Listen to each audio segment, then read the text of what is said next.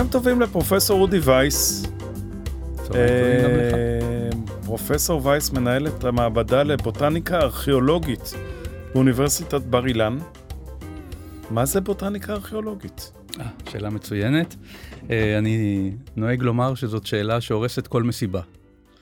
כי אתה מגיע לאיזשהו מקום, כולם עם כוסות יין ביד, ואז אומרים, מה אתה עושה? אני עורך דין, אני רואה חשבון, מה אתה עושה? אני בוטני ארכיאולוג. אה. ובזה השיחה מסתיימת, כי לרוב האנשים לא יודעים מה השאלה הבאה. אבל אז אתה יכול לספר להם על היין שהם שותים. אה, כן, כן. הרבה יותר ממה שהם יודעים. אבל בשלב הראשון הם אה, נתקעים. אז אה, פחות או יותר מה שאנחנו עושים, אני טוען שאנחנו ה... בודקים את המזווה של אה, אנשי כל התקופות. למעשה מה שאנחנו עושים, הולכים אליך הביתה, פותחים את המזווה, ושואלים מי זה? מי זה ומאיפה הוא בא? מי זה? מאיפה הוא בא? מה הוא אוהב? מה המעמד הסוציו-אקונומי שלו? כי כשאנחנו חושבים על זה בעצם הרבה, ובוודאי בעיסוקים שלכם, הרבה מהצד הקולינרי מלמד אותנו על התרבות, על הכלכלה, והדבר שאנחנו עושים זה בעצם ללכת לחפירה ארכיאולוגית, להוציא מתוך הקרקע בכל מיני דרכים, הרבה עבודה קשה עם, עם שמש וזיעה והצפה, זאת אומרת, משתמשים במים כדי להפריד את הזרעים שהם על פי רוב קלים יותר אה, מאשר הקרקע, הסדימנט של, ה, של החפירה, ואז לוקחים את זה למעבדה, ובמעבדה ממיינים את הזרעים האלו ומגדירים אותם. אז כל העבודה הזאת, וכן, הרבה הרבה עבודה שמתמצאת אה, בסוף, אחרי, זה יכול להיות שנה, שנתיים, יותר, באיזושהי טבלה, והטבלה הזאת היא טבלה של כל אה, מיני הצמחים שמצאנו ב... באתר הארכיאולוגי. והאתר הארכיאולוגי יכול להיות מכל התקופות, יכול להיות מכל האזורים בארץ, ובסופו של דבר, מה שאנחנו עושים במעבדה זה להגדיר אותם, יש לנו אוסף השוואה של כל אה, מיני הצמחים שגדלים בארץ ובארצות מסביב. בעזרתו אנחנו מגדירים, ובסוף התהליך יש לי טבלה. בטבלה הזאת יש את המינים השונים, ובכל אחד מהאזורים, חדרים, אה, בתים וכולי, באתר הארכיאולוגי, אני יודע מה יש שם. עכשיו, מה שיש שם הוא מגוון. זה מתחיל מ... נקרא לזה הצמחים המקומיים, חיטה, שעורה, מה שגידלו בחקלאות המקומית. זה ממשיך ל... לעשבים הרעים, זה ממשיך לצמחי הבר, וכל אחד מהמינים האלו שאנחנו מוצאים בחפירה, הוא מבחינתנו יהלום. מה זה עשב רע? עשב שאי אפשר לאכול אותו? עשב רע זה, אוף, זה דיון אקולוגי אה, ארוך שנים, איך אני בדיוק מגדיר אה, צמח כ, כעשב רע. באופן כללי אפשר לומר, זה משהו שגדל לך בשדה החקלאי ואתה לא רוצה אותו. Okay. אוקיי. אתה רוצה אה, מה שנקרא היום באקולוגיה או מונוקלצ'ר. אתה זורע חיטה, אתה רוצה רק חיטה. למעשה מה שעשית זה אתה הגעת לאותו שדה שהיה שדה בר. בשדה הבר יש מגוון עצום של uh, צמחים. לא, אבל אם יש שם uh, עשבים שאפשר לבשל אותם ולאכול אותם, נכון שלא רצית אותם בחיטה, אבל אתה לא תקרא להם עשב רע. נכון, אבל אתה, אבל אתה עדיין לא רוצה אותם. אוקיי. והם עדיין מפריעים לך. כי כשאתה חקלאי, כן, אתה רוצה להוציא, נגיד, כמה שיותר uh, חיטה מדונם. כל צמח כזה שנכנס לתח, לך לתוך השדה, אז יכול להיות שבאופן עקרוני אפשר לעשות ממנו סלט. אבל אתה רוצה חיטה, אתה רוצה שיהיה לך חיטה גם לאכול וגם למכור. ושוב פעם, יש עוד ועוד ועוד ועוד. אם יש לך, ככל שיש לך יותר מהצמחים האלה, יש לך פחות מהצמחים שאתה רוצה. וזה מלחמה לחקלאים אה, מדור דור בעשבים הרעים, והמחלוקת האקולוגית היא מתי בדיוק אפשר לקרוא להם עשבים רעים. האם כל צמח בר הוא אה, עשב רע, כן או לא, כמה הוא מפריע, דיונים רבים ש, שלא ניכנס אליהם עכשיו. בתור ילד אהבת צמחים? זה עניין אותך? כן, מאוד, מאוד. אהבתי צמחים, אה, האמת אהבתי צמחים, אהבתי ארכיאולוגיה. איפה גדלת? אני גדלתי בבני ברק. ב... אימא שלי מגיעה במקור מקיבוץ, קיבוץ חפץ חיים. אז ככה שהרבה אה, מאוד, אה, בכל הקיצים של ילדותי ביליתי אה, בקיבוץ, אז ככה שהתחברתי קצת לזווית הזאת, אבל באופן עקרוני הייתי ילד בני ברקי, נקרא לזה רגיל. לא, לא, לא חלק מה, מהעניין של הקרבה הגדולה מדי לצמחים. האמת היא שעד היום אני גנן גרוע מאוד. אה, אין, אה, אין מצב שעציץ אצלנו יחזיק יותר מאיזשהו פרק אבל זמן אבל אתה תדע למה הוא מת. לא, בכלל לא, בכלל לא, אתה רואה, זה, זה ההמשך, זה ההמשך של אותו סיפור של המסיבה. כי לפעמים אתה אומר, אתה בוטני ארכיאולוג, אז אנשים לוקחים עציץ ואומרים, מה, מה קרה לעציץ הזה? אין לי מושג מה קרה לעציץ הזה, אני לא אגרונום. מה למדת? למדתי, אה, למדתי תואר ראשון בלימודי ארץ ישראל באוניברסיטת בר אילן ומדעי החיים, אז עשיתי גם וגם כזה. הקטע הוא שלקראת סוף הלימודים אה, הייתי מה שנקרא מנהל שטח בחפירה ארכיאולוגית, והייתי מאוד מחובר לאחד המורים שלי, אה, פרופסור אה, שלמה בונימוביץ', זיכרונו לברכה, ו... והוא וצביקה לדרמן, שהם שניהם ניהלו חפירות בתל בית שמש, לקחו אותי יום אחד, הייתי שם מנהל שטח, חשבתי שאני הולך להיות ארכיאולוג. ואז הם ערב אחד לקחו אותי לצד ואמרו לי, תשמע, אתה לומד גם ביולוגיה וגם אה, ארכיאולוגיה. יש איזה אחד בבר אילן שהוא יחיד מסוגו, פרופסור אה, מרדכי כסלו, והוא היחיד בארץ שמתעסק בבוטניקה ארכיאולוגית. וזה נראה לנו תחום יושב עליך בול. אמרתי, אוקיי, בסדר. הלכתי ל, ל, למעבדה של אה, פרופסור כסלו, ואמרתי לו, תשמע, עניינו אותי במה שאתה מלמד, מה, מה אתה אומר? הוא אמר לי, מה השאלות המחקר שמעניינות אותך? אז אמרתי לו, אני רוצה, באתי, אתה יודע, מהזווית של הארכיאולוג, אמרתי לו, אני רוצה לסכם את כל הידע שקיים על תקופת הברזל ועל תקופת הברונזה ועל הנאוליט ולעשות מין, כאילו, הוא הסתכל עליי ואמר, מצטער, זה נחמד מאוד, אבל אין לנו מספיק ידע בשביל uh, לתפור את כל התקופות הגדולות. שלך. כן, יש לך חלומות גדולים מדי. אז הוא נתן לי אתר אחד, אה, אשקלון. אשקלון היה אז חפירה מאוד מאוד גדולה בהובלה של אה, פרופסור לארי סטייגר מהרווארד, חפירה מאוד מתקדמת, והתחלתי לעבוד על הממצא הזה, ו... והתלהבתי, ממש ממש התלהבתי, זה היה מרתק. שם נדבקת בחיידק? שם נדבקתי, וההידבקות, אני חושב, היותר גדולה הייתה, יום אחד אה, הגיע ביקור מ- מלונדון, היום קולגה שלי, אה, מרק נסביט, שבא לבקר אצל אה, כסלו במעבדה. ואז הוא אמר לי, תשמע, אתה יודע שבמכון לארכיאולוגיה בלונדון יש תואר שני בבוטניקה ארכיאולוגית. מאוד מאוד התלהבתי, זה לא, לא היה פשוט, א', להתקבל, ב', להשיג את הכסף. קיבלתי בסוף אה, מלגה ממה שנקרא מהבריטיש קאונסל, אחרי שנים סיפרו לי סיפור שמאוד שמחתי לשמוע. קיבלתי את המלגה מהבריטיש קאונסל, הייתי, אני חושב, היחיד שם שקיבל את זה על תואר שני ולא על תואר שלישי. ואחרי הרבה שנים, אה, מנהלת המעבדה שלי פגשה מישהי, שוב פעם באיזושהי אה, מסיבה, אמרה לה, מה את עושה? אני אומר, בוטניקה ארכיאולוגית. אה, מה זה בוטניקה ארכיאולוגית? את יודעת, פעם, פעם, אה, השארתי מלגה ב... למישהו. כן, השארתי מלגה לאיזה מישהו בבוטניקה ארכיאולוגית. אני אומר באמת, מה, מה הסיפור? התברר שזה אני. אמרה לי, תשמע, אני אספר לך סיפור.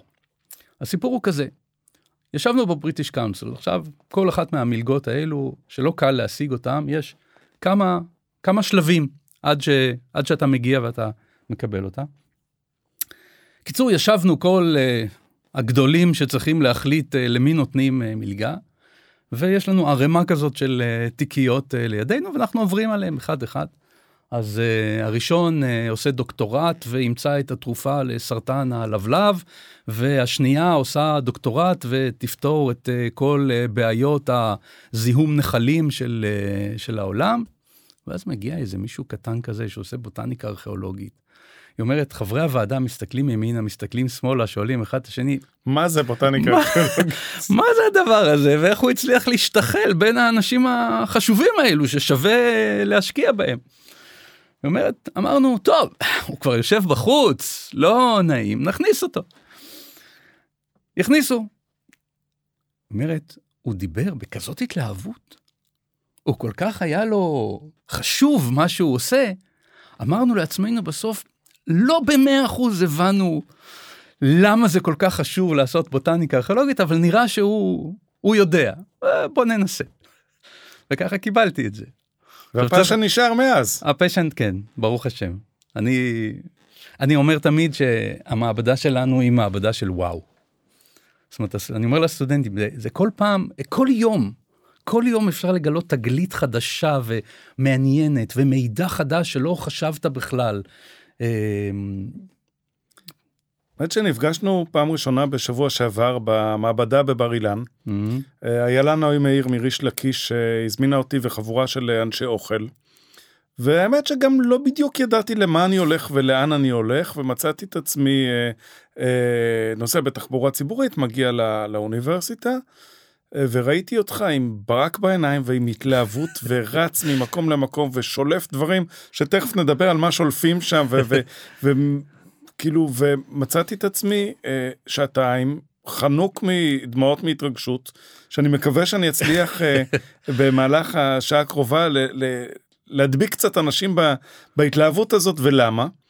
Uh, בעצמי אני קצת חובב ארכיאולוגיה מילדות, ואבא מורה להיסטוריה, והתעסקות עם התקופה הפלאוליתית ו- ודברים כאלה, אבל uh, לא היה אפשר לפספס את, ה- את הפאשן, את ההתרגשות. Uh, אני אספר על זה uh, גם עוד סיפור קטן של uh, משהו שקרה לי אצלך במעבדה. הסתכלתי ב- על אחד המדפים, הייתה צנצנת זכוכית עם עדשים או שעורה, אני לא זוכר מה, מחיר בית ראש זית. אה, ליד הבית שלי במשגב. בתור ילד בן 13 או 14, אה, אבא שלי, שהיה מורה להיסטוריה, היה לו תלמיד שהיה ארכיאולוג. הוא שאל אותי, אתה רוצה לבוא לחפור? אמרתי, בטח, גדלתי בבית של היסטוריה. אה, והגעתי לחפירות, והתחלנו לחפור, והאזנו, והיה חם. ואני מוצא כל מיני uh, קדים וכל מיני שאריות חרצנים של uh, זיתים ושל חיטה ושל כל מיני דברים כאלה. וארכיאולוג נורא מתלהב ואוסף את זה בזהירות רבה. ואני נורא מתבאס, אני רציתי למצוא זהב. חפירות, אני ילד, אני רוצה למצוא זהב. מה זה ארכיאולוגיה אם לא למצוא זהב? ופתאום ראיתי את הזרעים האלה שאולי תאורטית יכול להיות שאני חפרתי אותם בעצמי. ופתאום אמרתי, כאילו, הזהב הוא, הוא, הוא לא בזהב. אמ, בוא נלך קצת... אה, שנייה, אה, שנייה, אני כן. רוצה להגיד לך, כן. אתה חפרת זהב. אני לא יודע אם. אתה יודע, אבל הצנצנת הזאת, ש, שאתה ראית והתלהבת לראות, יש בה מין מאוד מיוחד של חיטה. ולחיטה הזאת קוראים חיטה קטנת גרגר. ומתברר שבארץ ישראל של תקופת uh, בית ראשון ובית שני, תקופת ברזל ותקופה רומית, היה מין של חיטה שהוא סוג, שהוא קרוב לחיטת הדורום שלנו, וזאת חיטה מקומית, שהייתה כאן, והמנחה שלי, פרופסור כסלו, גילה את זה והגדיר את זה כמין של חיטה, הוא קרא לזה חיטה קטנת גרגיר, ונכחד מהעולם. זה מין שאבותינו השתמשו בו, מצאו אותו רק בחפירות ארכיאולוגיות, לא מצאו אותו, הוא לא המשיך עד ימינו. אז ככה שבעצם מה שאתה חפרת, זה חלק מהמחקר הזה שלו, חלק ממה שהוביל אותו ל- ל- לחקור ולהוביל את, ה- את העניין הזה, וזה רובד אחד. רובד שני, אני יכול לספר לך על אותה צנצנת, שהיא מאוד מעניינת דווקא מבחינת uh, הראייה שלנו בכלל על עולם הבוטניקה הארכיאולוגית. כי גם הארכיאולוג שחפר את הקדים הגדולים uh, בראש זית, הוא בעצם אמר, הנה יש לכם ממצא של חיטה, הוא זיהה שזה חיטה. המדהים הוא שבין האלפי או מאות אלפי uh, גרגרים של חיטה בקדים האלה, נמצאו כמות מאוד מאוד גדולה של עשבים רעים. חזרנו לסיפור העשבים רעים. אוקיי. כי אחד המפתחות של היכולת שלנו בבוטניקה ארכיאולוגית לומר משהו ולשחזר כל מיני דברים, זה דווקא העשבים הרעים וצמחי הבר. כי הדבר המיוחד, וזה משהו שאני חושב אין הרבה ממנו במדעי הארכיאולוגיה, זה העובדה שכל מין ומין של צמח הוא ממש אה, מטבע זהב של מידע. הוא עוצר כל כך הרבה מידע אקולוגי, סביבתי, שאני יכול להשתמש בו. זאת אומרת, אם אני למשל מוצא בתוך הכד של החיטה אה, שאתה חפרת, צמחים שלא גדלים בעמק מסביב, אלא אולי הם גדלים רק בעמק ליד. כי אבותינו, מה שנקרא, הבוטנאים שחוקרים את הבוטניקה בארץ ישראל, מאייג וזוהרי והתלמידים שלהם. למעשה יש לנו מקור מידע עצום על כל מין ומין. היכן בדיוק הוא uh, גדל. אם אתה היום נכנס לאתרי אינטרנט, אתה יכול לקבל נ"צ של עשר ספרות, איפה בדיוק מצאו כל אחד מהמינים האלו. אז תחשוב, שאני היום יודע להגיד לך היכן כל מין גדל, וכל מין יש לו את המקום שהוא גדל, עם איזה צמחים אחרים, מה חברת הצמחים שבה הוא גדל. מתי בדיוק הוא נובט, מתי הוא פורח, מתי הוא מייצר זרעים. זאת אומרת, למעשה, מספיק שאני עושה את אותה עבודה שהיא אחת העבודות הקשות, המטלות הקשות של הבוטניקה הארכיאולוגית, וזה בעצם להגדיר את הממצא הבוטני לרמת המין, בעיקר של העשבים הרעים, יש לך אוצר של מידע. אתה יכול לשחזר את הסביבה, את האקלים, את המרחקים שהצמחים האלו מגיעים לאתר שלך, ואפשר לומר ממש השמיים הם הגבול. אפרופו הנבטה, האם אפשר לקחת זרע כזה ולנסות להנביט אותו? וואו, אה, שאלה מצוינת. או שמצאתם אותם מפוחמים ו... זהו, זהו. אם הם מפוחמים, אז אין ספק שאי אפשר. לשמחתנו הרבה, בשנים האחרונות, מגיעות למעבדה בעקבות חפירות של אה, רשות העתיקות במערות מדבר יהודה, חפירות לאורך עמק הירדן עד אילת, מגיעים הרבה מאוד ממצאים יבשים. והממצא היבש, יש לו פוטנציאל כפול. הפוטנציאל הראשון, שאותו כבר הוכחנו, זה הנושא של השימור של הגנום, ואז אפשר לעשות מה שנקרא היום DNA קדום או ancient DNA, ואז אפשר ללמוד מה, מהגנום שלו, ואפשר גם אולי להנביט. הייתה הצלחה אחת, ואתה בטח מכיר את מתושלח. מתושלח, בוודאי. מתושלח. אז מתושלח הגיע... הדקל בן אלפיים שנה. בדיוק, הדקל בן אלפיים שנה, ואני חושב שהראיתי לכם גם במעבדה את הצלחת פטרי עם החברים שלו, הבני דודים שלו שהיו אה, לידו במצדה. והתקווה שלי שאפשר יהיה להנביט גם אחרים, אם לא להנביט, לפחות לעשות מה שנקרא היום תרבית רקמה, זאת אומרת, להשתמש בכל מיני כלים אה, להכפיל ולעשות אה, ריבוי וגטטיבי לתאים בודדים. מתושלח לקחו בעצם גרעין והנביטו אותו או שעשו? כן, כן, כן, כן. אבל זה סיפור מאוד נדיר.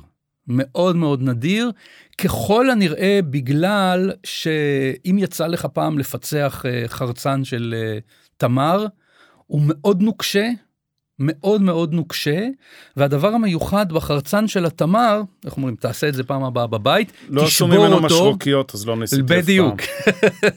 תשבור אותו, ותראה שה... יש שם רקמת אבן מאוד קשה, שזה מה שעושה שהחרצן הוא כל כך נוקשה, והעובר נמצא במרכז. זה מין צינורית ירוקה דקה באמצע. אז בגלל, ככל הנראה, שהעובר של, ה, של התמר כל כך מוגן באופן טבעי, אז הוא נווט. אבל גם, אה, הדוגמה הזאת... העץ עדיין חי? כן, כן, כן. העץ עדיין קטורה? חי בקיבוץ קטורה, ודוקטור אילן סולווי בינתיים אה, הצליחה להנביט אה, עוד כמה... עוד כמה זרעים כאלו, שאני חייב לומר, לא הגיע מהמעבדה שלנו, אני לא באמת יודע מאיפה הם הגיעו, אבל היא הצליחה, ואני מבין שהפירות לא, הם נחמדים. אוקיי. לא, לא זה לא המג'הול, זה לא, לא המג'הול. בשורה גדולה. כן, אוקיי. אבל זו התחלה נהדרת. זו התחלה נהדרת, ואני מקווה מאוד שזה ימשיך עם אה, ניסיון להבין את הגנטיקה של זה כמו שצריך ו- וכולי, שיעשו על זה יותר מחקרים. אבל מרתק זה, זה אחד הסיפורים המרתקים ביותר. למה, למה בעיניך כל כך חשוב לחקור את הצמחים העתיקים מלבד הרצון לספק את הסקרנות שלנו? הדבר הראשון, אני חושב שזה חלק מרכזי של התרבות שלנו. ארכיאולוגיה בכלל, זה, זה תחום שבאופן עקרוני הוא חלק, לא סתם ארכיאולוגיה היא חלק מדעי הרוח. זאת אומרת, יש לכולנו רצון מאוד גדול אה, לדעת מה היה בעבר. לחלקנו יש גם אה, רצון לראות כל מיני דברים יפים, תכשיטים ו- וכולי וכולי. אני לא נמנה עמהם. אה, אני כן חושב אבל שה... החיבור הזה לעבר שלנו הוא מרתק, והוא גם מלמד אותנו בכמה וכמה רבדים על אבותינו. זאת אומרת, לכל אחד וכל החבורה שלכם, של אנשי המזון, אה, מחוברים לזה בבסיס. זאת אומרת, לכל אחת מהתרבויות השונות, ובוודאי אצלנו, יש לנו מגוון שלם של אה, תרבויות, של אה, אוכלוסיות שונות שגדלות, גרות בארץ ישראל, יהודים, ערבים, אה, נוצרים, צ'רקסים אה, וכולי, ולכל אחד מהם יש את התרבות שלו ואת המזון שלו, וכמו שזה נכון היום, זה היה נכון לכל התקופות. זאת אומרת, הבוטניקה הארכיאולוגית מלמדת אותנו מה אכלו כאן מהתקופות הקדומות ביותר. המעבר, שהוא מעבר עד היום מרתק מאוד, הנושא של המעבר מ... ליקוט וציד לחיים חקלאיים, זאת גם שאלה ביולוגית, זו גם שאלה אקולוגית, זו גם שאלה חברתית. אה, אתה יודע, אחת השאלות שפעם מישהו אמר לי, איך זה בכלל מתחיל? זאת אומרת, רק תחשוב על עצמך. בבית או בבקתה שלך, מספר לאשתך שאתה הולך מחר לבזבז קילו זחיטה ולזרוק אותה באדמה. אני רק, אני לא רוצה, מה שנקרא, לשחזר את השיחה באותה בקתה, כן? אגב, כנראה שזה היה הפוך, זאת אומרת, האישה היא זאת שעשתה כן, את כן. זה, כי הנשים בכל החברות המסורתיות הם אלו שמלקטות, אבל רק, רק מבחינת הרעיון, כן? דרווין קרא לזה אה, הגאון הצמחים הזקן. ככה הוא קרא לאותו אחד שכאילו אחד שהתחיל את הכל. אז, אז זה דבר אחד, זאת אומרת, הידע של התקופות השונות, מה היה, אה, עשינו למשל מחקר, אה, אה, דוקטור סוף רומין, שהיום מנהל את המעבדה, אה, הבדילה בין מה הפלישתים מביאים איתם. מרתק, כן? מגיעים פה הפלישתים, ומביאים איתם כל מיני uh, צמחים. יש רבדים שונים שמתגלים על ידי הדבר הזה.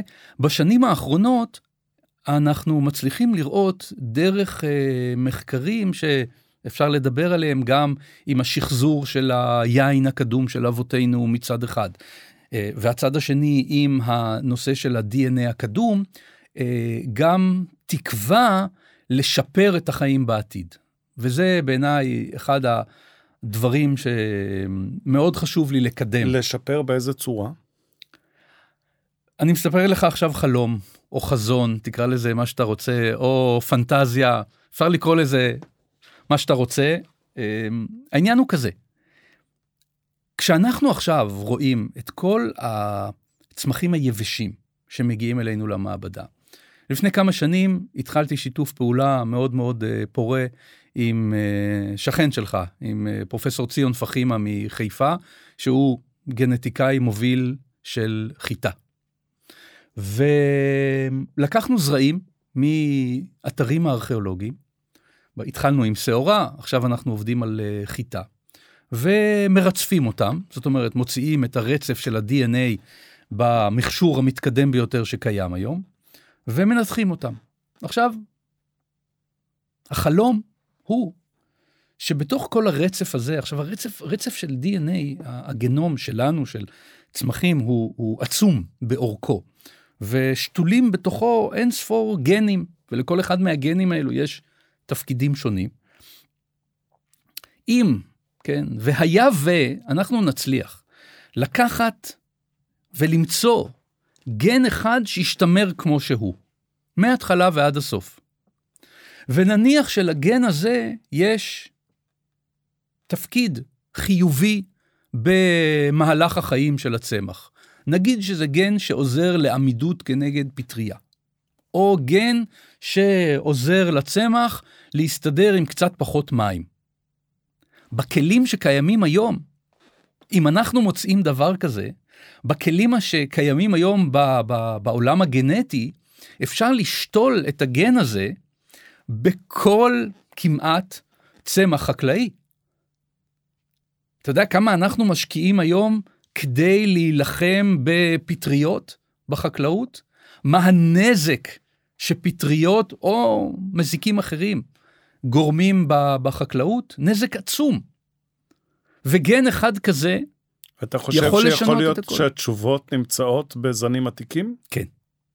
כן. שוב פעם, אני מקווה. אני מקווה, אני חולם. כי המדהים בחלום הזה, בחזון הזה, זה שאתה צריך רק אחד ואחד טוב. כן. זה, זה, זה, אתה מבין, העולם המדעי היום מתקדם בצורה זה כזאת. אחד למיליון, אבל אם הוא אצלך ביד, בדיוק. אז זהו. בדיוק.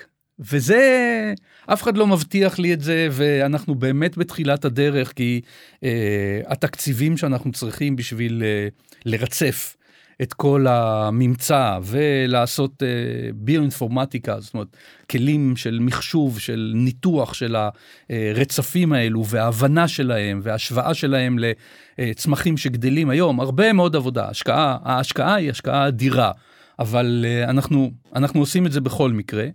אה, אני ב, ב, בתקופה האחרונה קיבלתי, התבשרתי באופן עקרוני על איזושהי מיזם גדול של אה, משרד מורשת, שחלקו הולך להיות מוקדש לנושא הזה של השימור של האוספים היבשים.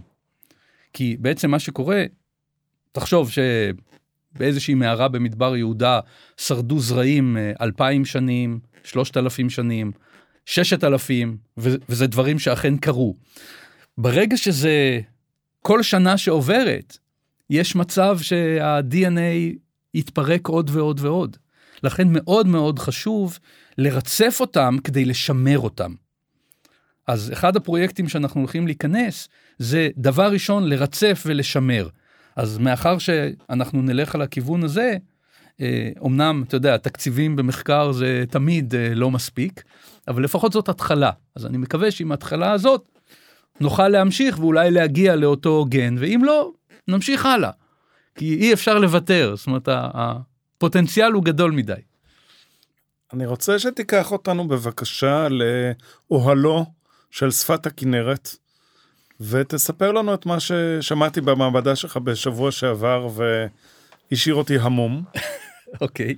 אה, הוא השאיר אותי המום כי אני ידעתי שהחקלאות התחילה תקופה ניאוליתית לפני 11-12 אלף שנה, תלוי את מי שואלים, כן. ופתאום גיליתי דברים קצת אחרים ממה שידעתי. כן. Uh, האתר הזה הוא uh, אחד האתרים, אני חושב, המדהימים ביותר היום בעולם.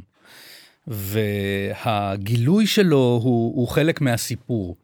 זאת אומרת, בסביבות לפני 23 אלף שנים, כדור הארץ נמצא במצב שאנחנו קוראים לו שיא התקופה הקרחונית האחרונה. זה אומר שכיפות הקוטב, כיפות הקרח בקוטב, מגיעות מאוד דרומה. נגיד אמצע אירופה כזה, אה, קנדה מכוסים בשכבה עבה של קרח. העולם בטמפרטורות נמוכות. חלק ממה שקורה שהטמפרטורות נמוכות, יש גם פחות מים במחזור המים בטבע. הכינרת באותו שלב היא חלק מאגם הלשון הקדום, שזה בעצם מין ים המלח כזה, שמתחיל מחצבה בדרום עד הקצה הצפוני של הכינרת אה, בצפון. אגם אחד. ואז הוא מתחיל להתייבש, ובשקע של הכינרת, במקום אגם הלוח, מתחילים להיכנס יותר ויותר מים מתוקים עם ההפשרה של הקרחונים. קבוצה של בני אדם מתיישבת וחיה את החיים שלה בכפר אה, נחמד כזה, עם בקתות, אה, על שפת הכינרת.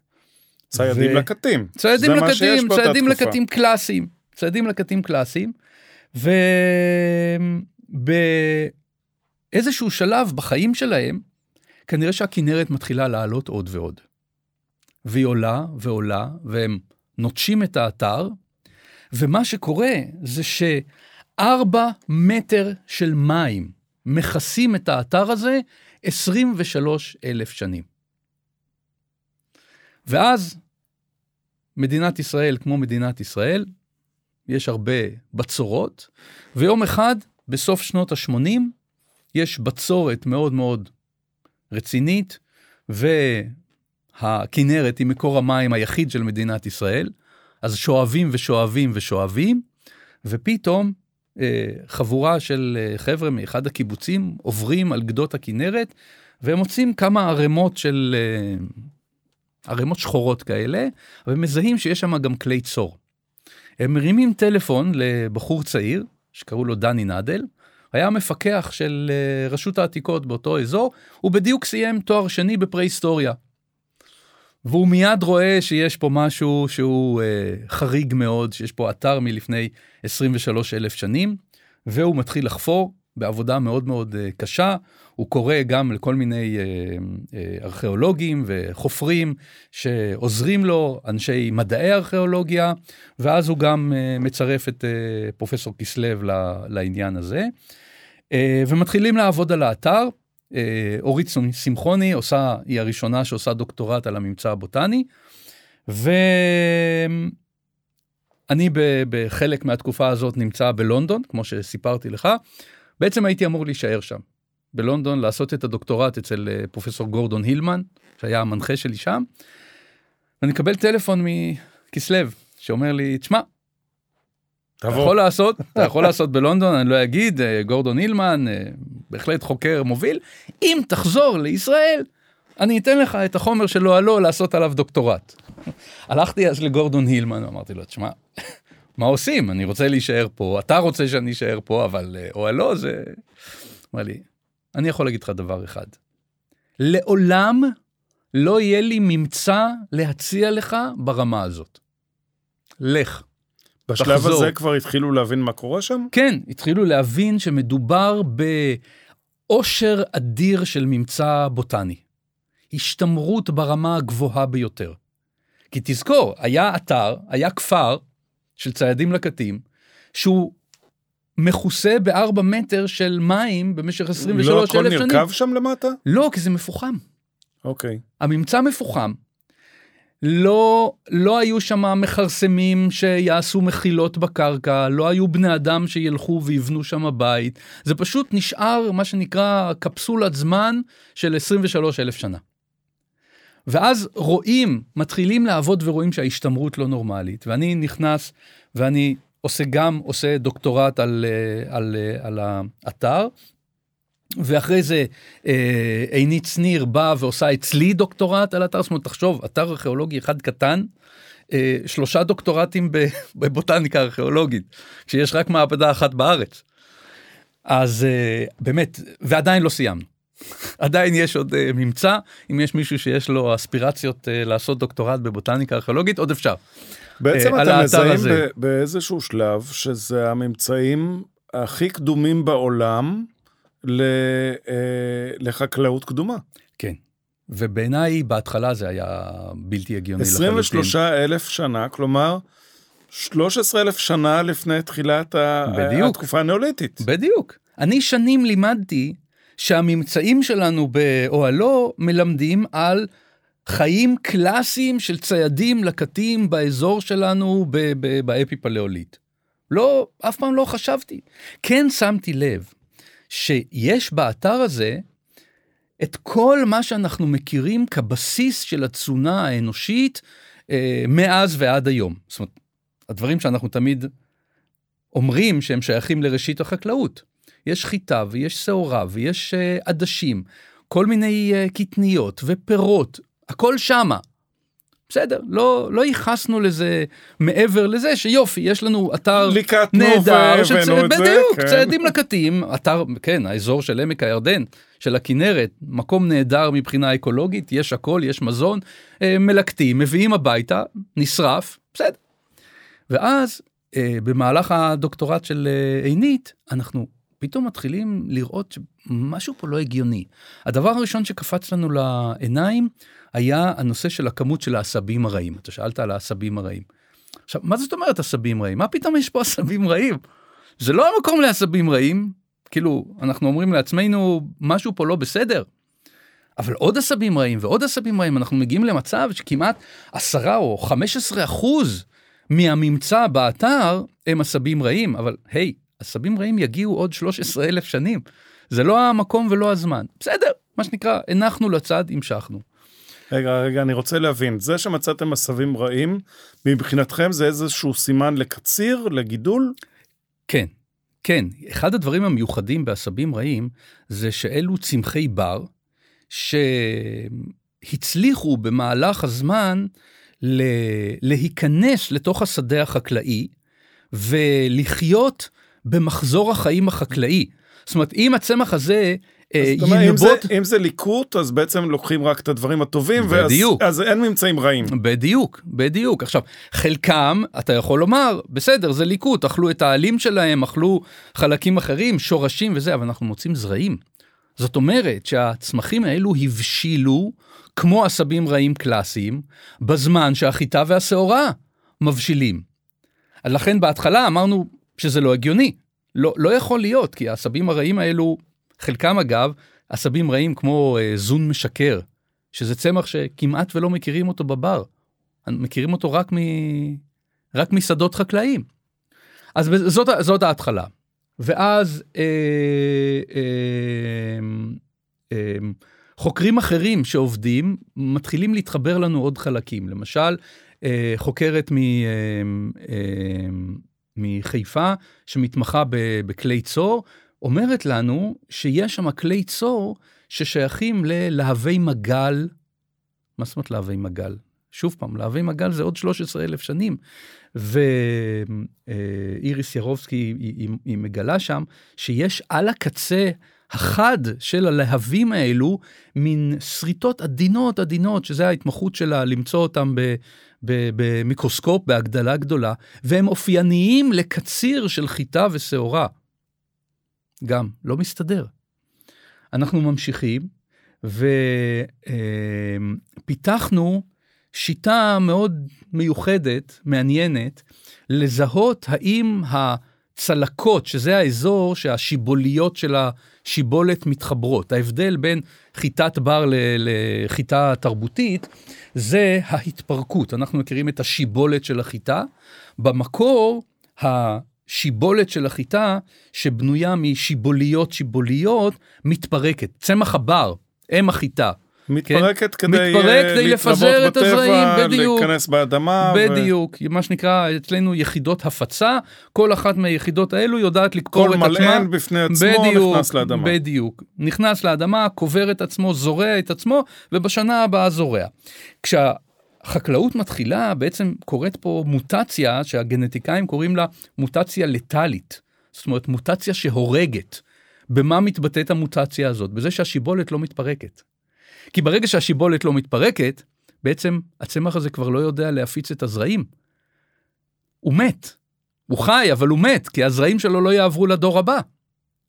עכשיו פתאום אנחנו מצליחים לגלות, דרך שיטה חדשה שפיתחנו, שבאוהלו אחוז השיבוליות הלא מתפרקות הוא גבוה מדי. בטבע אנחנו מקבלים משהו כמו 10% של שיבוליות כאלה מהבסיס של השיבולת. אבל השאר, הכל מתפרק. בטבע זה פגם גנטי, אבל פה זה מה שאנחנו כאדם מחפשים. כן.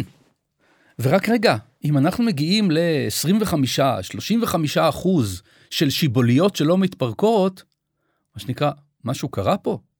התהליך שאנחנו מדברים עליו בראשית החקלאות, התהליך שגורם הפיכה של האוכלוסייה ממתפרקת ללא מתפרקת, מתחיל לקרות כאן. אנחנו בעצם תפסנו באוהלו את ה... מה שנקרא אה, אה, אבולוציה אה, כחלק מהתרבות, תפסנו את זה באמצע הדרך. אם יש 35% מהשיבוליות שלא התפרקו, אף אחד לא היה מפרק אותם, אף אחד לא היה ש... דואג להם חוץ מהאדם. שהאדם בתבונה קדמונית ידע להפריד אותם ולזרוע אותם בחזרה. עוד יותר מזה. זה אומר, תראה, המוטציה הזאת שדיברתי עליה, של חוסר ההתפרקות, קורית בטבע משהו כמו 1 ל-100 אלף. כשזה קורה 1 ל-100 אלף, אז אוקיי, אז שיבולת אחת לא מעבירה את הגנים לדור הבא. כשאתה מתחיל, או את מתחילה, להיות חקלאים, ואתה זורע וקוצר, זורע וקוצר את אותה אוכלוסייה, בעצם המוטציה הזאת, כשהיא קורית, הולכת ומצטברת באוכלוסייה עד שאתה מגיע ל-100%. כשאתה מגיע ל-100%, כל השיבולים שלך לא התפרקו, ואז נוצר, נוצרת תלות בין הצמח לבינך. ואז יש דיונים אם אתה תלוי בו או הוא תלוי בך, זה כבר סיפור אחר. אבל העובדה היא שאם החקלאי לא יקצור ויזרע, הגנים של החיטה לא יעברו לדור הבא. העולם המדעי מאמין לכם? בהחלט. זה דבר שפורסם... הוא לא רואה את הממצאים האלה ו- ואומר מה, מה קורה פה? תשמע, אה, הכלים המדעיים בדברים האלו הם אה, מאוד פשוטים, הם לא קלים אבל הם פשוטים, יש אה, כתבי עת, כתבי עת אתה שולח להם את המאמר, אתה משכנע במאמר בטיעון שלך, במדע שלך, במידע שלך, והקולגות בודקים את המאמר ואומרים זה ראוי או זה לא ראוי. יש עוד דבר, במדע יש כלי מאוד מאוד מעניין וזה הנושא של ציטוטים.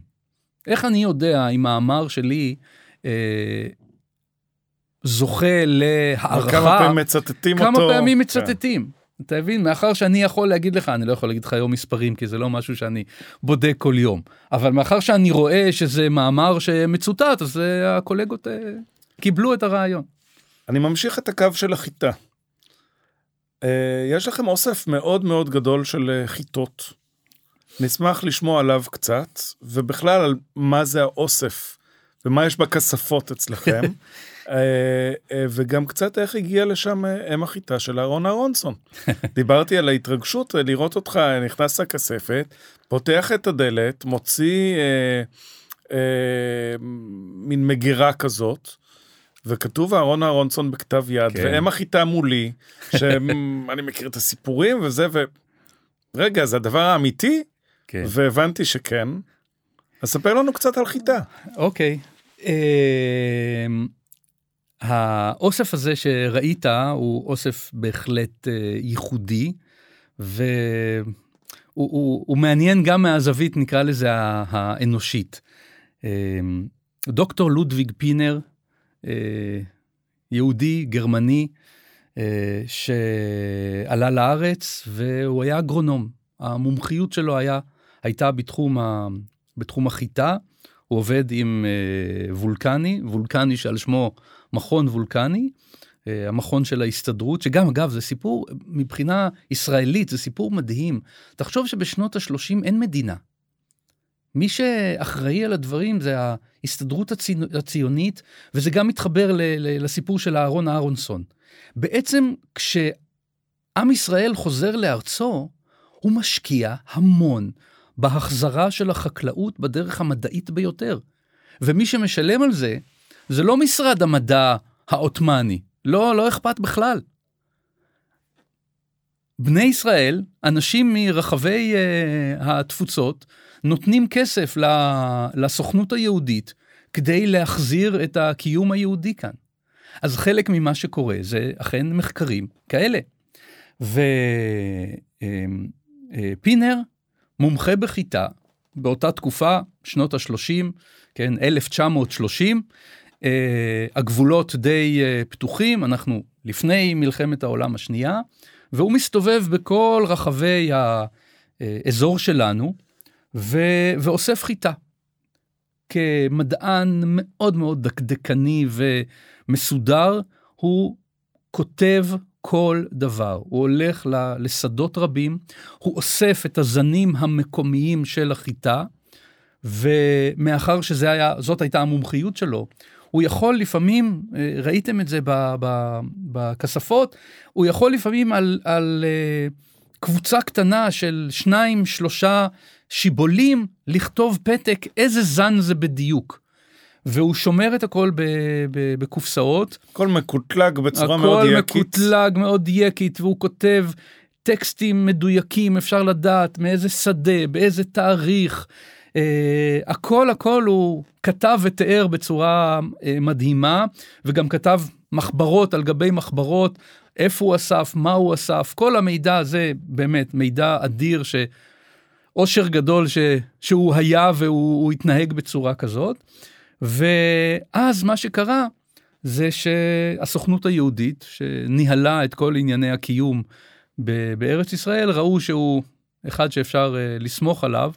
לקחו אותו כנראה באוזן מ, uh, מהמחקר שלו, והפכו אותו להיות uh, יושב ראש uh, הוועדה למעמד הבינוני, שזה גם הצחיק אותי מאוד לראות את זה, המעמד הבינוני. אז הוא אה, מקים את חברת רסקו, הוא עושה הרבה דברים אה, טובים ב, ב, בהסתדרות, והאוסף שלו נשאר בבית באיזה ארון או כמה ארונות. הוא יוצא בתחילת שנות ה-70, הוא יוצא לפנסיה, ובדיוק באותו זמן אה, פרופסור כסלו מקבל את המעבדה בבר אילן, הם יוצרים קשר. אה, כסלו הוא תלמיד של אה, מיכאל זוהרי, אה, מומחה בטקסונומיה, והוא אומר לו, תשמע, בוא נעבוד ביחד. אני אי פעם בשנות ה-30 כתבתי איזושהי חוברת ראשונית, אני רוצה, אני רוצה להמשיך, אני רוצה שאנחנו נעשה עבודה מדעית ראשונית על זני החיטה המסורתיים של ארץ ישראל. ומשהו קרה, זה, הם התחילו, יש לי את ההתחלות של, ה, של העבודה שלהם, אני חושב שהם הגיעו ל... למקום די טוב מבחינת הפרסום כמעט מוכן, ו... ואז פינר נפטר. בשנת 78 או 79 הוא נפטר, והנושא ירד מהפרק, כנראה שכסלו ממשיך עם uh, מחקרים אחרים, וכשכסלו יוצא לפנסיה, אז אחד מהדברים, אני הולך לארון הזה וממש uh, הלסת שלי נשמטת כשאני רואה את הדבר המדהים הזה, ואז האוסף כבר היה באוניברסיטה? כן, כן, זה היה אצל כסלו, משנת, תחילת שנות ה-70. זה נמצא בא, באוניברסיטה, כי, כי פינר הביא את זה לכסלו, כדי שהם הם, הם עבדו על זה. אה, אבל מאז זה נשכח שמה, ו, ואז הוצאתי, ובאמת, זה, אתם ראיתם את זה, זה מדהים. מדהים לראות חיטה, יש לנו, אני חושב, איזה 800 איסופים של כל הזנים המסורתיים של החיטה הישראלית. צריך לזכור, אנחנו מדברים על תקופה שהיא לפני הפיצוץ האטומי, לפני השינויי אקלים, זנים שהם זנים מקומיים שמותאמים לאקלים ולסביבה כאן. אה, ו, ויש גם עדויות. עדויות של פלאחים מאותה תקופה, מה עושים עם הזנים השונים. יש כאלו שהם טובים איזה יותר. איזה לבורגול ואיזה לקמח. ו... כן, אתה מבין, המידע הוא, הוא מידע אדיר. אה, גם כאן, אני, אחת מהתוכניות שלי בתקווה... חלק מהזנים האלה נזרעו חזרה? זנים שלא היו לא, עד שזרעתם לא, חזרה? לא, כי לצערי, אה, זה משנות ה-70 אה, לא נמצא, לא במקררים, זה היה סתם בארון, אז אני לא, לא ניסיתי אפילו. אני חושב, ושוב פעם, אם פעם יהיה לי תקציב, אני גם את זה הייתי רוצה לפחות לרצף כדי uh, לשמור את המגוון. יש אוסף מקביל אה, מה שנקרא אוסף מטטיה בוולקני, בבנק הגנים, אה, שהוא הרבה יותר מאוחר, הוא משנות ה-70 וה-80, ובאמת בגלל שזה בבנק הגנים, אז אה, שומרים על זה. שם אני יודע שיש זרעים שנזרעו כן, כן, חזרה. כן. הם זורעים את זה והם דואגים והם חוקרים את זה. לצערי אני לא יכול להציע את אותו דבר, אבל אני כן חושב שמבחינה גם גנטית וגם מבחינת המידע, שנמצא שם. גם כן היה פרויקט אה, שנקרא ארץ חיטה, שגם ניסינו לקדם את זה, כרגיל אה, באקדמיה, תמיד יש את המחסור. אהרון אהרונסון בעצם אה, הביא את החיטה הזאת לפינר? לא, לא, לא. הסיפור של אם לא החיטה קשור. זה אוקיי. סיפור אחר לגמרי. זה אה, למעשה האוסף או חלק מהאוסף נמצא באוניברסיטה העברית בעשבייה. ומאחר שאני מתעסק הרבה בראשית החקלאות וכתבתי ספר עם אה, פרופסור אה, דניאל זוהרי, הבן של אה, מה שנקרא פאפה זוהרי, מיכאל זוהרי, על ראשית החקלאות, אז אמרתי להם, אולי יש לכם ספייר? אז הם אמרו בשמחה, אתה מקום טוב מאוד בשביל לאחסן את המקום, ואז קיבלתי מהם כמה עותקים של החיטה שאהרונסון, ובאופן אישי זה מרגש כל פעם מחדש אה, לראות את הדבר הזה. יש לזה גם, זה, זה גם, אני חושב, לא רק בקטע המדעי, אלא גם בקטע האנושי. כי למעשה באותה תקופה, נקרא לזה המרכז אירופאים, הגרמנים, הצרפתים, שולטים ב, ב, במחקר, ו, ואהרונסון אה, מגיע והוא אומר שהוא מצא את אם החיטה בישראל, מסתכלים עליו בעין עקומה. אצל הלבנטינים האלו, אתה רוצה להגיד לי שהחיטה, שהיא הבסיס של התרבות המערבית המפוארת, המקור שלה זה אצל הלבנטינים המסכנים האלו, הם לא אהבו. הם לא אהבו, ואחד הדברים המדהימים, אתה מסתכל ביומנים של אה, אהרונסון, הוא כמעט באותו יום, אם לא קרוב מאוד, לגילוי של אם החיטה, אהרונסון כותב ביומנים שלו, אני חושב שהחשיבות הגדולה של הממצא שלי זה שאפשר יהיה להחליא את החיטה הזאת כדי לשפר את אה, עולם החיטה. הוא כבר ראה את זה, תחשוב איפה הייתה הגנטיקה בשנות ה-30, כבר אהרונסון ראה את, ה, את החשיבות של התגלית הזאת לעתיד המזון אה, של האנושות. אפרופו לבנטינים, אה, בוא נדבר קצת על הגפן המקומית ולאן היא הגיעה. כן, זה עוד, עוד משהו שהוא אה, מאוד... התחלנו עוד משהו מאוד מעניין. מרתק. כן, אה, זה, זה בעיה, אמרתי לך, זה... זה אה, התחום בעיניי הוא, הוא, הוא מרתק, הוא כל הזמן עוד ועוד. תראה, גם אחד מהדברים זה שכל כל יום במעבדה יכול, יכול לצוץ משהו. יכול לבוא עוד מידע חדש ו, ומרתק. אז זה, אה, שוב פעם, זה שיתוף פעולה שהתחיל לפני אה, כמה שנים עם אה, אה, דוקטור שיבי דרורי מאריאל. ואחד מהדברים ש, שהוא עשה זה להסתובב בארץ ולאסוף גפנים. כי בהתחלה חשב, כולם חשבו שאין גפן בר בכלל בארץ ישראל. כשאתה מסתכל על המפות תפוצה של גפן הבר, היא משהו אה, שנמצא צפונה מאיתנו, אין בכלל. וכולם יודעים שהקווקז זה המקום שבו אה, מבייתים את, ה, את הגפן, שמגיעה לפה יותר מאוחר. וכולל פלורה פלסטינה, כל הספרות הקלאסית של הצמחים, גפן לא נמצאת שם. ומה ש... מה ששיבי עושה, עם, עם התלמידים שלו, מתחילים לאסוף, ורואים שיש, גם יש, יש בצפון, כן, בכנרת וצפונה, ירדן, באזורים האלו, יש גפן בר, שנראית כמו גפן בר, אנחנו בדיוק עכשיו עובדים על, על הפרסום, לעשות פרסום מדעי מסודר, של כמו שטקסונומים עושים. הנה, מצאנו מין חדש לארץ ישראל, גפן בר.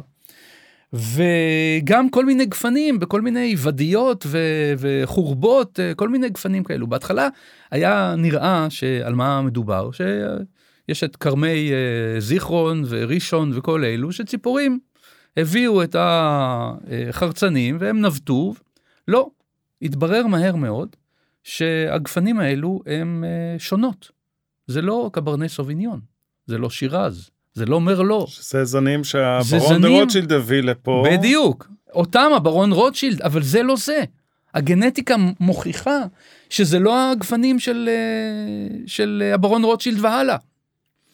ואכן, לפני חודש יצא אה, מאמר מאוד מאוד גדול בסיינס, ששיבי ואני אה, שיתפנו איתו פעולה, שיבי שלח לחוקר סיני את כל האיסופים האלו ש, שנמצאו, והתגלית הייתה מדהימה לגמרי. זאת אומרת, הוא חקר משהו כמו 4,000 קווים של גפן מכל העולם, והשווה ביניהם. והתוצאה הייתה שמקור כל הגפן בעולם זה מארץ ישראל. גפן הבר, שגדלה בצפון הכנרת ועל הירדן ובאזור, זאת הגפן שהיא המקור לכל הגפן בעולם. כל מקום שאתה שותה יין בעולם, כל זה היין המקור. זה בזכותנו. בדיוק, בדיוק. אה, מתברר שהסיני הזה הוא לוקל פטריוט אה, ישראלי טהור. פרס ישראל. פרס ישראל מגיע לו, אין ספק. עכשיו המדהים הוא שהיה זה כבר ביות, התפרסם? התפרסם, זה פרסום בסיינס לפני חודש וחצי או משהו כזה. והיפה הוא ש- שהמחקר הזה מגלה כמה דברים. הוא מגלה שהכל מתחיל פה, והוא מגלה שגפן המאכל בו- מבויתת פה, עוברת לקווקז, ואז יש לנו למעשה שני אזורי ביות של הגפן. ביות בקווקז וביות בארץ ישראל, ביות ליין וביות למאכל, ומכאן זה נפוץ לכל מקום. אבל למעשה, איך ה... איך נוצרות הזנים של היין האחרות? איך יש קברני סוביון? קברני סוביון זה לא. זה לא יין מפה.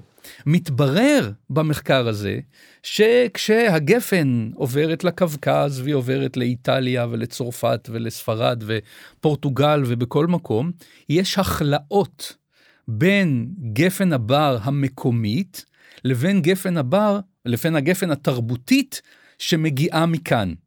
זאת אומרת שאיך נוצרים הזנים המקומיים על ידי הכלאה אה, בין הגפן המתורבתת שמגיע מאצלנו לגפנים שלהם. ואז לכל מקום יש את הגפנים שלו. וזה אה, ממשיך לעוד מחקר משותף אה, ביחד עם אה, שיבי, וזה העניין של מה שנקרא היין של דוד המלך. כי כאן נכנסת לא רק הייננות של אה, שיבי עם לקחת את הגפנים האלו ולבדוק כיינן, מה, איזה יין אפשר לעשות מזה, אלא יש לנו גם שאלה שהיא מעניינת את כולנו, מה שתו אבותינו? מה שתה דוד המלך, מה שתה שאול, מה שתה ישו, זאת אומרת בית ראשון, בית שני. שזה ב- מתבסס על חרצנים של ענבים שנמצאו בחפירות? בדיוק. ואז הרעיון הוא כזה, מאחר שיש לנו חרצנים של ענבים כמעט בכל חפירה, ומאחר שיש שונות מורפולוגית, צורנית, בין הזנים השונים, הלכנו, ובדיוק אה, עוד מעט אה, מיכל דוד סיימה דוקטורט ועבדה מאוד קשה על הדבר הזה, היא סרקה את כל הזנים האלה של הזנים השונים של היום, וזנים של מחפירות ארכיאולוגיות אה, שונות, ואנחנו עוד מעט נפרסם את הדבר הזה, ואנחנו מאוד נלהבים אה, לקראת זה. אז היין של דוד המלך זה לזרעים של אה, ענבים שמצאתם באזור בית המקדש? נגיד, כן, כן. וממש, לאחרונה קיבלנו ממצא מדהים מאזור האופל, ממש תקופת בית ראשון, מטר מ, מבית המקדש, חפירות של אה, אה, אילת אה, מזר, זיכרונה לברכה, שמצאה ממש כד מלא בכמה קילו ענבים. מה הם עשו עם הענבים האלו אני לא יודע, הם בישלו אותם, אולי עשו מהם ריבה, אולי עשו מהם משהו אחר, אבל ממש ענבים של בית המקדש. היה טעים היין בבית המקדש? אין לי ספק שכן. Uh, אני אחלוק עליך. אה, בסדר, בסדר, אבל תראה, אני אגיד לך שהוא התחמצן והשימוש נכון. שלו באמפורות היה מאוד בעייתי, אבל אה, תראה, זה, אני, אני מסכים במאה אחוז. Uh, אנחנו לא יודעים הכל, וזה, וזה החל, למה אני אומר שברור לי שהוא, שהוא היה טעים? מכיוון שא', לבית מקדש לוקחים את הדברים הטובים ביותר. אז בבית המקדש בעצמו יש סיכוי טוב שהיין היה טוב. זה נכון שיש לא מעט בעיות. בייצור יין, הכל יחסי, הכל יחסי. אה, אבל גם היו הרבה זנים, אנחנו רואים את זה. היו הרבה זנים ואני משוכנע, אה, וזה גם כן, שוב פעם, עוד תוכניות לעתיד, כשאנחנו נדע בדיוק איזה זנים השתמשו, נוכל לעשות ניסויים בשיטות של פעם. ואז בשיטות של פעם, אנחנו נוכל לדעת איזה יין באמת אה, ייצרו. אחת אז, הסיבות ששתו יין חוץ מפולחן הייתה כי הוא אה, מתאר את המים, מסוכן כן. לשתות מים. נכון, נכון. אלכוהול אה, הוא רכיב מאוד מאוד אה, חשוב בתזונה ובבריאות של, אה, של התקופות הקדומות. אגב, הוא גם חשוב כמקור לאנרגיה. הרבה אנרגיה יש בסוכר שביין. אה, בוודאי אם אה, לא נותנים לו, מה שנקרא, לתסוס אה, עד אה, סיום כל, ה, כל הסוכר בו. דיברנו על זה שאנחנו במדינת ישראל או באזור הגיאוגרפי שלנו, חלק מסוריה הגדולה, אבל מתרכזים באזור היותר מדויק שלנו, נתיב מסחר מאוד אה, נפוץ, על דרך הבשמים, היו פה אה, מלכים יהודים שרצו להשוויץ והביאו אה, אה, פירות, הביאו דברים אחרים ממקומות אחרים. ספר לנו על זה קצת. איך זה משפיע על מה שאתה מוצא היום בשטח? אה, איך זה משפיע? תראה, הדבר הראשון זה באמת היכולת לדעת מה זה. זאת אומרת, דרך היכולת שלנו להגדיר את הממצא, אנחנו גם יכולים לדעת, כמו שאמרתי קודם, מהיכן זה הגיע. ואחת הדוגמאות שהן באמת אה, מאוד מאוד מרתקות, זה העבודה שלנו היום על אה, מצדה. ובמצדה מתברר שהורדוס מביא כל מיני דברים, הוא מביא אגוזים, הוא מביא פירות. אחת הפירות בעיניי הממש מרתקים זה אפרסק, שזה התקופה הראשונה שאנחנו מוצאים אפרסק ב... שמגיע לארץ ישראל, ולא זו אף זו, אלא בעבודה שלפני הרבה שנים אה, כסלו עשה ביחד עם אה, סוהל זיידן, שהיום הוא היערן הראשי של אה, קק"ל, הם אה, מצאו זן אחד של אפרסק שנקרא אפרסק עמיקם, והוא ממש ממש דומה לאפרסק שרואים בציורי קיר בהרקולניום ליד, ליד פומפיי. זאת אומרת, יש פה הבאה של מזונות יוקרה, מתברר שמזון יוקרה זה גם צמחים ולא רק אה, מזונות אחרים. אה, שמביאים, הורדוס אה, אהב מאוד לעשות רושם על אה, כולם, והוא מביא למבצר המדברי שלו רשימה של צמחים, ובעזרת זה אנחנו יכולים, מה שנקרא, לשחזר חלק מהפאר. מאוד מעניין זה שיוספוס כותב פרט מאוד מוזר, אפשר לומר, על, על מצדה. כי הוא כותב שכשהמורדים מגיעים עשרות שנים אחרי הורדוס למצדה, הם מוצאים שם מחסנים מלאים ומשתמשים במחסנים האלו. מורדי בר כוכבא. כן, מורדי בר כוכבא, המרד הגדול, אה, הם מוצאים שם אה, אה, מחסנים מלאים ומשתמשים בהם. ובהתחלה זה היה נראה נורא מוזר. נורא מוזר. ו... עכשיו, אני לא יודע אם ראיתם את אה, אה, שילה, שילה נויק שעובדת עכשיו, עושה עכשיו מאסטר, אה, ואנחנו נעזרים בדוקטור גיא שטיבל, שהוא ארכיאולוג של מצדה, ובעצם אנחנו מנסים דבר ראשון לבדוק כל אחד מהממצאים המדהימים האלו, מאיזה תקופה הוא מגיע. ומתברר שחלק מגיע אכן מהתקופה של הורדוס, אבל גם חלק מגיע מהתקופה של המורדים. אז עוד אין לנו תשובה סופית לשאלה האם באמת המורדים אה, אכלו מהמחסנים של הורדוס, אבל יכול להיות שהם אכלו מהמר... מהמחסנים של הורדוס, אבל גם יכול להיות עוד דבר שבעיניי הוא מרתק לא פחות, יכול להיות שחלק מהמורדים היו עשירים. אנחנו תמיד מסתכלים על המורדים, כאילו הם... אה, דיברת על מעמד סוציו-אקונומית, בעצם כן. בחפירות אפשר לדעת, לפי הממצאים, אם היו שם האנשים היותר עשירים או היותר עניים, אם בדיוק. היו הקצינים או היו החיילים. בדיוק, בדיוק. וסיפרתי לכם את הסיפור הזה של האפרסק במחנות הצבא הרומיים, שהוא הוא, הוא, הוא, הוא סיפור מדהים. כשאתה חופר, לא אני, הקולגות שלי חופרים מחנות צבא רומיים ב- באירופה, הם מוצאים אפרסק בתור דוגמה רק במגורי קצינים. וזאת בדיוק הדוגמה לזה ש... אה, חלק מהצמחים, חלק מהמזונות הם מוצרי יוקרה. לא, אני לא חייב שאתה אה, תסתובב עם זהב או יהלומים או משהו שיראו לי שאתה עשיר. לפעמים אני, מספיק שאני מסתכל על הצלחת שלך, ואז אני יכול לדעת כמה שילמת עליה. האפרסק שהגיע כפרי מאכל יוקרתי, גם אה, ניטע בארץ? אה, התחיל גידול של אפרסקים באותה תקופה? כן, אנחנו מניחים שכן. אנחנו מניחים שהתקופה הרומית היא, היא תקופה שמשנה בהרבה, מהרבה זוויות את, ה, את התמונה של החקלאות המקומית. אה, בדיוק אה, סיים לפני שנתיים כבר אה, דניאל פוקס שעשה דוקטורט על אתר, אתרי הנגב, על ערי הנגב. ואחד מהדברים שסברנו בהתחלה, שאנחנו נראה פריחה שהיא קשורה למה שנקרא אה, אה, המהפכה הירוקה של התקופה המוסלמית. ואחד הדברים המעניינים שדניאל מצא, זה שהרבה מאוד מהדברים שחשבנו שהם מהפכה גדולה מבחינה חקלאית בתקופה המוסלמית, בעצם יש להם שורשים בתקופה הרומית.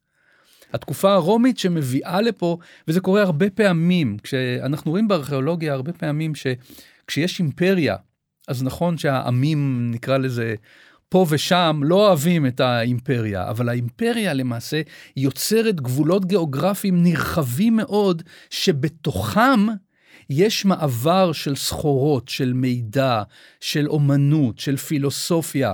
אז ככה שלמשל התופעה הזאת של ערי הנגב עם החקלאות המאוד מיוחדת, חקלאות הנגר, חקלאות ידע, תחשוב על החקל... הידע העצום שצריך, אה, כדי להשתמש במובילי מים, כדי לאגור מים של אה, שיטפונות מהמדרונות ובעזרתם ל- ל- לעשות חקלאות אה, נגבית, מתברר שהרבה מהמידע הזה הוא למעשה מידע שמגיע מהאימפריה הרומית. אז ככה שהכל משתלב פה, בעיניי זו דוגמה יפה לאיך שאתה מגלה ממצא בוטני, אבל כדי להבין אותו אתה צריך להשתמש בהרבה מאוד מידע היסטורי, אה, ואז מגוון. אתה מגדה קשרי נישואים וקשרי מסחר וכל מיני דברים שהם לכאורה אין קשר. סיפרת לנו על הארמון אה, בקנוסוס בכרתים. כן, אה, כן. שביקרתי בו ממש אה, לפני חודשים ספורים, אה, לחפירות בית שמש, אני נכון, זוכר נכון? נכון. נו, תגיד לי אתה, איך, איך היה לבקר בארמון בקנוסוס? זו תחושה של מקום מפואר. כן, הרבה יותר מעניין מהארמון בקנוסוס, זה המוזיאון הארכיאולוגי, שיש בו אוספים אדירים, הוא מוזיאון די מיושן. והגענו לשם במקרה כי היה יום גשם ולא ידענו מה, מה לעשות, והייתי עם אה, אשתי וילדים, אה, ואמרנו, טוב, מה עושים בגשם? נלך למוזיאון. וחשבתי שעה, שעתיים, יצאנו משם אחרי חמש שעות בערך. אה, אני נשברתי לפני הילדים, שזה היה אחד וואו. הדברים המדהימים. בהחלט. וכן, המון המון ממצאים של כלי בישול וכלי מטבח וכל מיני דברים, וקדים ענקיים לאחסון של תבואות בגובה של שניים וחצי ויותר מטר, mm-hmm. ובאמת, מי שמגיע לכרתים, הים זה נחמד, אבל תלכו למוזיאון. בהחלט. אז, אז התגלית הזאת אה, היא תגלית שמגיעה מהארמון של אה, תקופת הברונזה המאוחרת, מאה ה-14 בערך, בתל בית שמש, ואותו אה, אה, שלמה בונימוביץ' ש, שחופר ביחד עם צביקה לדרמן בתל בית שמש. אה, מביאים אליי לפני אה, כמה שנים כמה וכמה קופסאות עם כמויות עצומות של, של ממצא. לקח לא מעט זמן לעבוד על זה. ואחת התגליות המעניינות זה צמח, כמות גדולה, ממש כד שלם מלא בזרעים של צמח שנקרא טופח גדול. זה, זה צמח, זה קטנית, אבל מה שנקרא קטנית רחוקה מאוד מהחומוס והעדשים שאנחנו מכירים, בגלל שזאת קטנית מאוד רעילה. מאוד רעילה, וכדי לאכול אותה צריך להשקיע הרבה בבישול. ודי תמהנו בהתחלה, מה, מדוע מביאים את הצמח הזה. ו... המצחיק היה שבאותו ערב שהצלחנו להגדיר, שוב פעם, זה צמח שלא הכרנו כמעט מחפירות ארכיאולוגיות, לא רק בארץ, אלא בכלל, אמ, אנחנו מצליחים ל, ל, לזהות צמח שאנחנו כמעט ולא מכירים בארכיאולוגיה, ועוד בכמויות עצומות. אני מתחיל, מה שנקרא, לעשות uh, בדיקה ספרותית, ואני מוצא שרק עוד מקום אחד במרחב שלנו מצאו את הצמח הזה בכמויות גדולות. וזה אותו ארמון בקנוסוס ששייך לאותה תקופה. המלך ו... מינוס. כן, המלך מינוס הגדול והמינוטור והלבירינט, כל הסיפורי אגדה מסביב לארמון הגדול הזה. ואני באותו ערב מרים אה, טלפון אה, לשלומו ואני אומר לו, תשמע, אה, מה הקשר בין הארמון שלך ל... ל... לארמון הגדול בקנוסוס? הוא, כמו שאומרים אצלנו, נופל מהכיסא, אומר לי, מה? מי סיפר לך את זה? אמרתי לו, מה זאת אומרת מי סיפר לי? אני מספר לך על תוצאה של מחקר במעבדה מהיום. בקיצור, התברר שבדיוק באותו זמן הם עובדים על פרסום של ממצא ייחודי מאוד. אז הממצא שלנו, הבוטני ארכיאולוגי ייחודי. רק בשני ארמונות באותה תקופה, וגם אגב מאז ועד היום, אה, מוצאים כמות כזאת של אה, התופח הזה, צומח, הצמח הנדיר הזה בבוטניקה ארכיאולוגית, ומוצאים גם שני ספלים עדינים מאוד, יפהפיים, שלמים כמעט, שזה די נדיר בארכיאולוגיה, באותו ארמון. וכשהם בעצמם חוקרים את הממצא הזה, הם מגלים של שברים של אותו אותם כלים, אותם ספלים עדינים ונדירים, נמצאים בארמון וקנוסוס. אז יש לנו בעצם מאותם שני ארמונות, שני כיוונים שונים של ממצא ארכיאולוגי, צמח מצד אחד, כלי מהצד השני, שהם יחידאיים, מוצאים אותם רק בארמון הזה ורק בארמון הזה. מה קרה שם, אנחנו לא באמת יודעים. אבל העובדה שיש לנו כאן את הצמח הנדיר הזה, שהוא אה, לא ממש אכיל, זאת אומרת, צריך איזה סיבה מיוחדת לאכול אותו. העלינו את, ה, את ההשערה שקראנו לה אה, הנסיכה מקנוסוס בארמון בבית שמש. זאת אומרת, אה, אתה יודע, באותה תקופה, האמת היא, זה לא אותה תקופה, זה עד כמעט היום, בתי מלוכה מתחתנים אחד עם השני כדי לחזק את הקשרים הפוליטיים ביניהם, ואולי גם ב... בתקופת הברונזה המאוחרת, גם המלך של, אה, כן, המלך של קנוסוס שולח את הבת שלו, אה, במקום לקפוץ על, אה, על שברים, להיות המלכה בבית שמש, ואנחנו יודעים באופן חריג שיש מלכה בבית שמש, מוצאים לוח עם שרטוט כזה וקוראים לה גבירת האריות, כן, כי רואים אותה מחזיקה ראש של אריה או עומדת על אריה. ומהצד השני, לא פחות מדהים, אנחנו מוצאים שהמלכה של בית שמש מתכתבת עם ארמון המלוכה במצרים, עם uh, פרעה. וגם כאן אנחנו מוצאים ממצאים שמחברים את הארמון בבית שמש עם בית המלוכה הפרעוני, ועוד ממצא בוטני נדיר מאותו uh, ארמון בבית שמש, זה כמות מאוד מאוד גדולה של חילבה. עכשיו חילבה, כמו שכולם יודעים, יש לו תכונות רפואיות. מה המקום השני? הקבר המפורסם של תות הנחמון. תות הנחמון, כולם מכירים את uh, מסכת הקבורה המפוארת שלו, והוא נראה כאילו איזשהו uh, גבר יפה ומרשים, למעשה מדובר על זה לא סתם שהוא מת אה, צעיר, הוא סבל מהרבה מאוד בעיות אה, גנטיות. הוא בכלל, אה, האימא שלו ואבא שלו היו אחים, אז אפשר להבין שהיו שם עניינים גנטיים, ויכול להיות שזאת וגם הסיבה. וגם הוא התחתן עם אחותו. וגם הוא התחתן עם אחותו, וגם מוצאים שם שני אה, אה, אה, תינוקות מאוד מאוד אה, צעירים, שגם מתו בגיל... אה, אה, לא יודע, פחות משנה אולי, אז יכול להיות שזה גם התוצאה של. הבעיות הגנטיות שהם מעבירים אה, מדור לדור, וגם סל מלא זרעים של חילבה.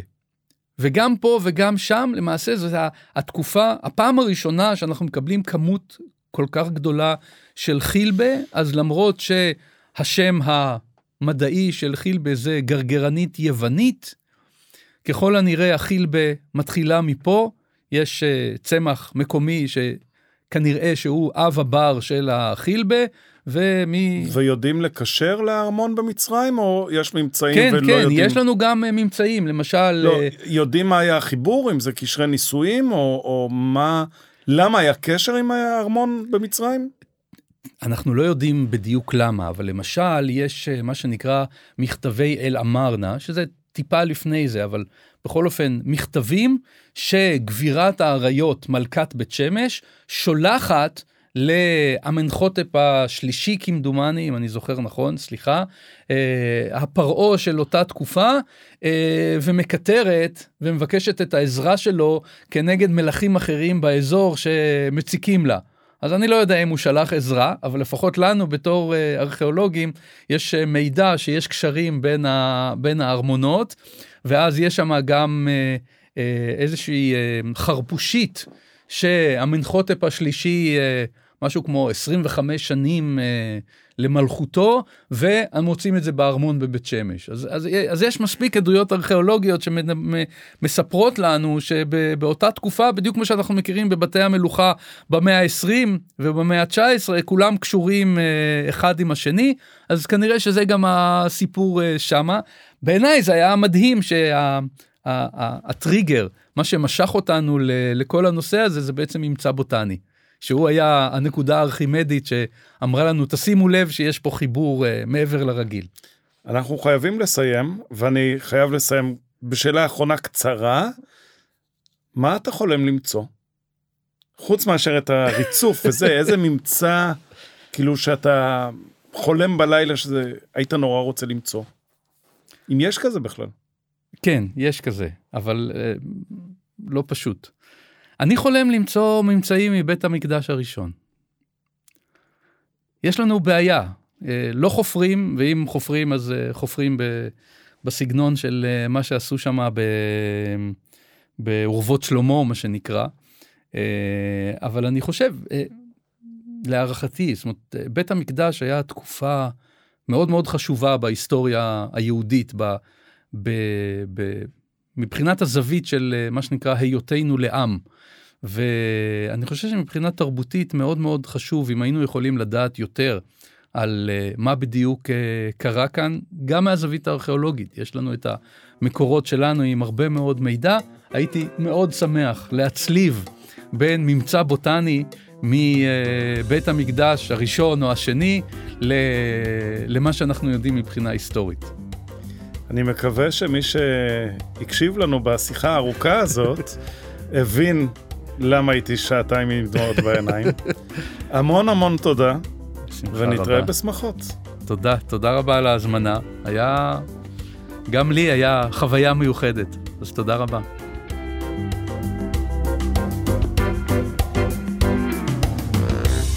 תודה שהאזנתם לעוד פרק של הפודקאסט קולינריה מקומית. אני מקווה שגם היה לכם כיף וגם קיבלתם ערך ולמדתם דברים חדשים. אם אתם אוהבים קולינריה ונהנתם, אתם מוזמנים להירשם למעקב. אם יש לכם מה להגיד, לספר, אורחים שאתם חושבים שכדאי לראיין לפודקאסט, אתם מוזמנים ליצור קשר דרך קהילת הפייסבוק של קולינריה מקומית, להשאיר לי הודעה פרטית או דרך האתר פודשופ, ואני אשמח להגיב, לארח ולשמח את כולנו.